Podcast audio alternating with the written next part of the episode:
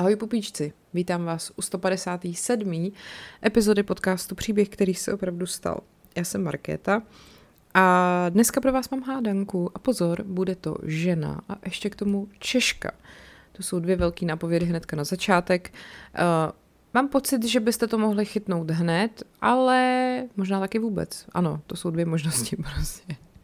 Tak se budu snažit o ní mluvit nějakou dobu, ale myslím si, že bohužel toho není tolik, co bych vám o ní mohla vyprávět, ale pak třeba se snad o jejím životě dozvíte i něco zajímavého, co jste doteďka nevěděli. Tak se na to asi rovnou vrhneme.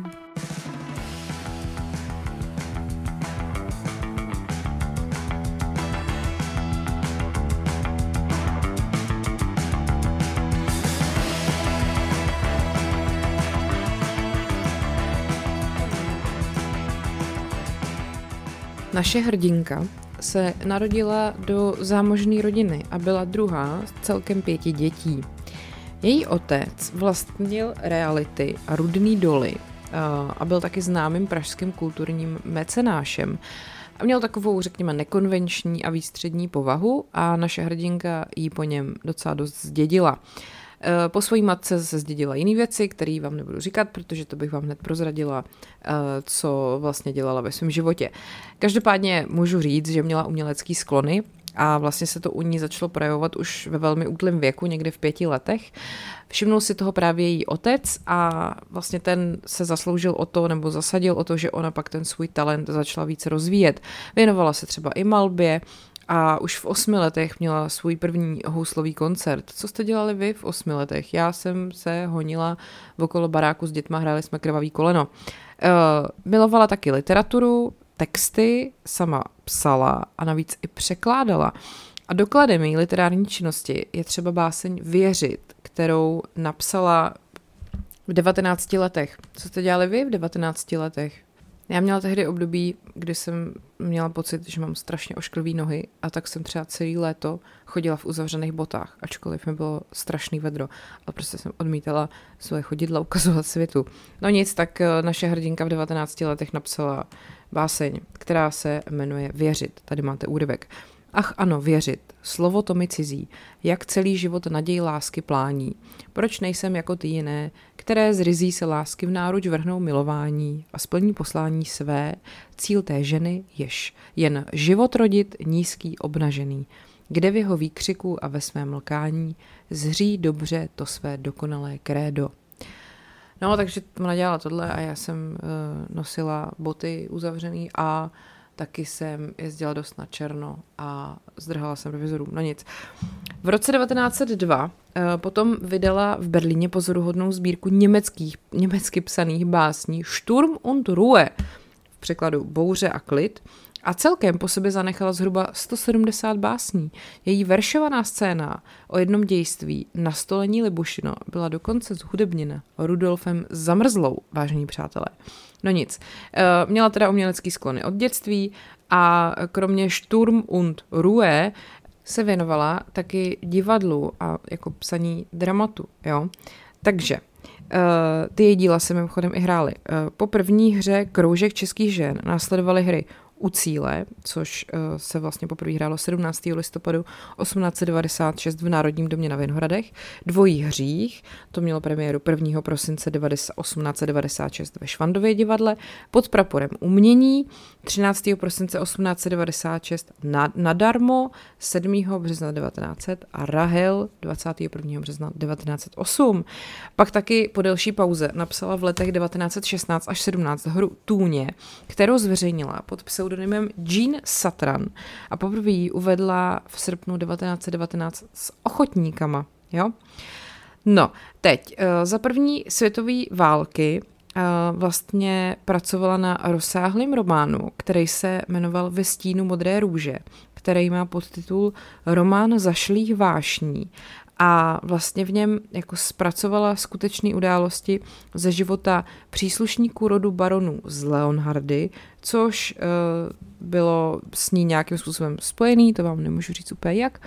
No a ty osudy vlastně poskytly jí skvělou osnovu k dílu s příchutí takového pozdního romantismu a spisovatel Karel Matěj Čapek-Chod, který vlastně se k tomu nějak jako chtěl vyjádřit, řekl, že to je mistrovský kus, jímž se přihlásila do cechu. Byl to vlastně 1000stránkový román, který je 4dílnej, psaný teda česky a poprvé vyšel v letech 1924 až 25 a pak v roce 2002. Byla taky autorkou německy psaného autobiografického románu Pan doktor Kasanova a vlastně za jejího života zůstal jenom jako rukopis a pak vyšel až v roce 1988. Jo? Takže jako ona byla teda velmi talentovaná, až bych řekla multitalentovaná. Ona měla vlastně takovou velmi jako osobitou, vypadala ne jako klasická krasavice, ale byla velmi osobitě, řekněme, přitažlivá. A třeba prožila i krátký románek s klavírním virtuózem Arturem Rubinsteinem. Ten se potom o jejich vztahu zmínil ve svých pamětech Moje mladá léta. A prozradil, že naše hrdinka měla na noze vytetovanýho hada. A to tetování údajně mířilo až k intimním partím, dámy a pánové. A prej byla tudíž jednou z prvních Češek, který se nechali potetovat, což je mi samozřejmě velmi sympatický. No, co se týká ještě té první světové války, zapojila se do protirakouského odboje. Spekuluje se o tom, že měla převážet tajné informace. Mělo k tomu dojít několikrát při jejich cestách do různých zemí. Později ale zadrželi na hranicích, jelikož se jednalo o skutek, za který tehdy hrozil trest smrti, zastal se jí císař Vilém a díky tomu teda přežila. Nicméně byla ostře sledovaná, odebrali jí pas a měla nařízeno zůstat v Čechách a měla vlastně takový jako domácí vězení. Ona kromě toho, co teda dělala ve svém životě jako nejvíc, o čem tady samozřejmě jako nechci mluvit, tak se věnovala prostě ještě spoustě dalších věcí, krom toho psaní, o kterých jsem mluvila. Ona totiž, prosím vás, měla velmi jako takovej úzký vztah k ezoterice, spiritismu a okultismu a živě se o to zajímala a ve své knihovně měla na toto téma množství knih, různý okultní a alchymistický spisy, astrologický a spiritistický příručky a vlastně ona jakoby vlastnila potom největší knihovnu okultní literatury ve střední Evropě. A ze svých cest si vozila bizarní suvenýry, třeba rakvičku s kostlivcem nebo oltář z lebek a hnátů. A v pozůstalosti její potom se zachovaly i různé vykládací karty a na tom byly i nějaké její ironické glosy.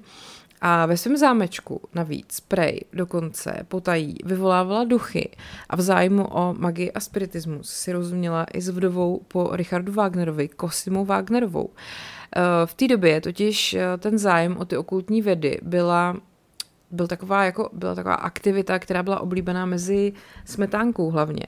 A vlastně ona i přesto, že byla velmi úspěšná v tom, co dělala, tak měla takový jako vnitřní pochybnosti o smyslu života, navíc jako nebyla úplně šťastná v lásce, to se dá vlastně poznat i z těch jejich básní, takže ona možná v těchto okultních vědách jako hledala nějakou třeba útěchu nebo odpověď.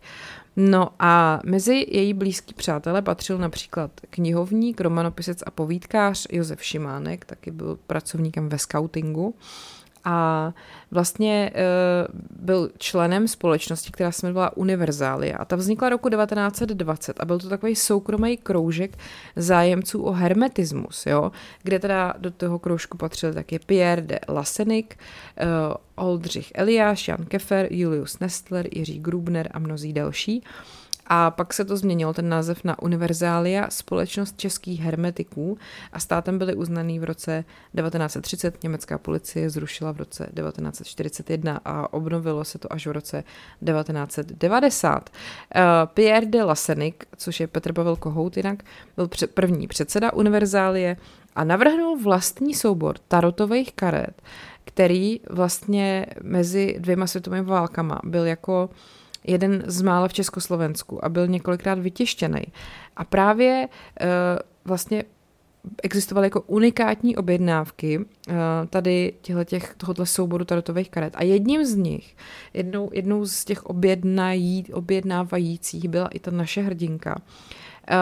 Vlastně měla svůj vlastní originál. těch tarotových karet, jo, že se netiskly jako opakovaně. A spiritualistou byl taky tehdy známý sochař Ladislav Šaloun, což byl autor pomníku mistra Jana Husa na Staroměstském náměstí. A právě že on třeba ve svý pražský vile požádal spiritistický seance a tato naše hrdinka byla jejich aktivní účastnicí.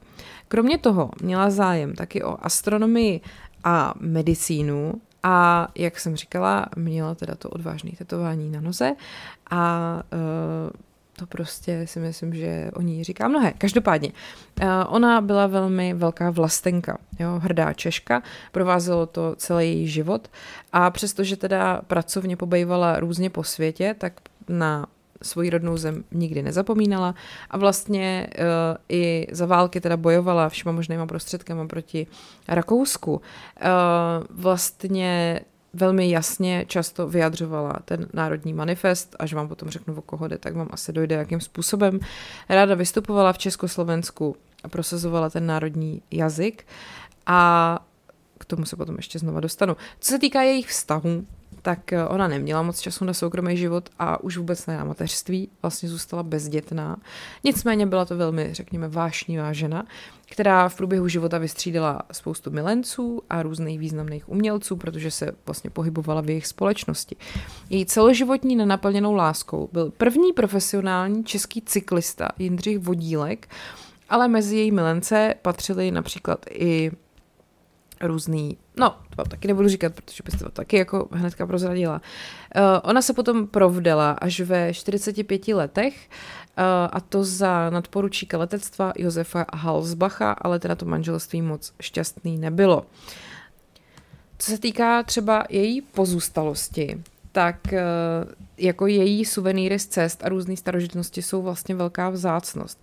Dokonce jí v roce 1925 navštívil i prezident Tomáš Garrigue Masaryk. Bohužel teda spousta těch ceností potom padlo na vyrovnání dluhů té naší hrdinky a jejího manžela, ale některé ty starožitnosti a nábytek prostě do dneška můžete vidět v muzeu Jindřichově Hradci, kde se nachází třeba zřízení ložnice, nábytek z loveckého pokoje, nádobí, fotky, různé pozůstalosti a divadelní rekvizity. Potom spousta třeba předmětů, šperků, literární díla, desky, korespondence nebo divadelní kostýmy jsou uložený v Národním muzeu a v knihovně Národního muzea.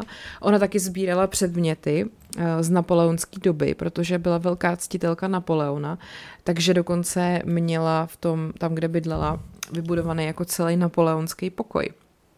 No, co se týká konce jeho života, ona prostě v pozdějším věku byla bohužel obézní a méně pohyblivá, takže už moc jako nevycházela ven a vlastně potom už se ničemu nějak extra jako nevěnovala. Potom absolvovala v roce 1930 operaci očí a pak bohužel prodělala mozkovou mrtvici, na kterou zemřela a bylo jí pouhých 51 let. Posmrtně potom dostala spoustu ocenění, pocty a vyznamenání. No a tak já si říkám, jestli už víte, o kom jsem tady mluvila. Mluvila jsem o český, ale zároveň světoznámý pěvkyni Emě Destinový. Takže teďkon vám povím ještě to všechno ostatní, co jsem tady vynechávala. Ona se narodila původně jako Emílie Pavlína Věnceslava Kytlová a vlastně ten svůj pseudonym zvolila podle svojí učitelky zpěvu, která se jmenovala Marie Léve Destinová. Ona na její hodiny začala chodit, když jí bylo 13 let. Kromě toho zpěvu se právě věnovala i herectví a to studovala na dramatické škole při Národním divadle v Praze. No a vlastně ve světě se potom proslavila jako Emmy Destin, jo? A jak jsem říkala, byla druhá nejstarší z 5 dětí, důlního podnikatele, majitele realit a kulturního mecenáše Emanuela Kittla a operní pěvkyně Jindřířky rozený Šrutový. A tímhletím vlastně bylo jasný, že ona bude totálně hudebně nadaná velmi a učila se hře na housle u profesora Ferdinanda Lachnera a už v 8 letech právě měla ten svůj první houslový koncert, jak já jsem hrála to krvavý koleno.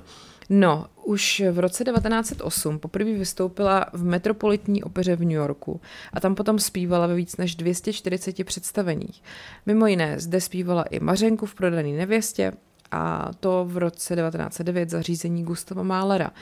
10. prosince 1910 potom hrála Minnie ve světové premiéře Pucciniho Děvčete ze západu a to vzniklo vyloženě na objednávku té Metropolitní opery a byla to jedna z nejslavnějších premiér své doby. Dirigent představení byl Arturo Toscanini a Dicka Johnsona tehdy zpíval tenorista Enrico Caruso, přičemž oba tyhle ty pánové byli údajně milenci Emmy Destinový. Jo? Tehdy se o tom psalo v jedný z dobových kritik. Obsazení bylo téměř bezchybné. Slečna Destinová v titulní roli získala nové vavříny, a to jako zpěvačka i jako herečka. Skvěle stvárnila až jednoduše kouzelnou dívku Minnie a také ukázala obrovskou hloubku první lásky. Zpívala zde jako nikdy předtím, zejména v druhém dějství, kdy její hlasové umění bylo zkoušeno téměř do krajnosti. S Destinovou, Karuzem a Amatem v hlavních rolích není nutné diskutovat o kvalitě zpěvu. Hlavní chvála náleží Destinové, protože její party je mimořádně obtížný. Celé části jsou napsány ve velmi vysoké tónině, kde musí držet dlouho ty vysoké noty s malou podporou orchestru. V prvním dějství ukázala nádhernou kvalitu hlasu. Nikdy doposud neměla roli, která jí tak dobře vyhovuje.